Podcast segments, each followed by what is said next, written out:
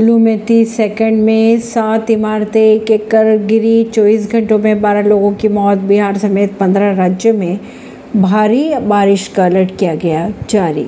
हिमाचल प्रदेश के कुल्लू ज़िले में गुरुवार सुबह 30 सेकंड के अंदर सात इमारतें गिर गई। हालाँकि हादसे में किसी के हताहत होने की खबरें नहीं आ रही है, क्योंकि प्रशासन ने इन इमारतों को तीन दिन पहले ही खाली करवा लिया था।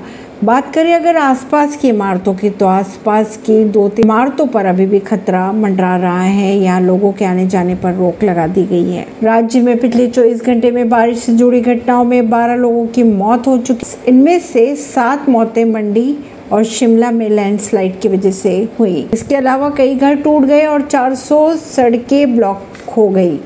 भारी बारिश के चलते कुल्लू मनाली हाईवे भी कर दिया गया है बंद। ऐसी ही खबरों को जानने के लिए जुड़े रहिए जनता से रिश्ता पॉडकास्ट से। परवीन दिल्ली से।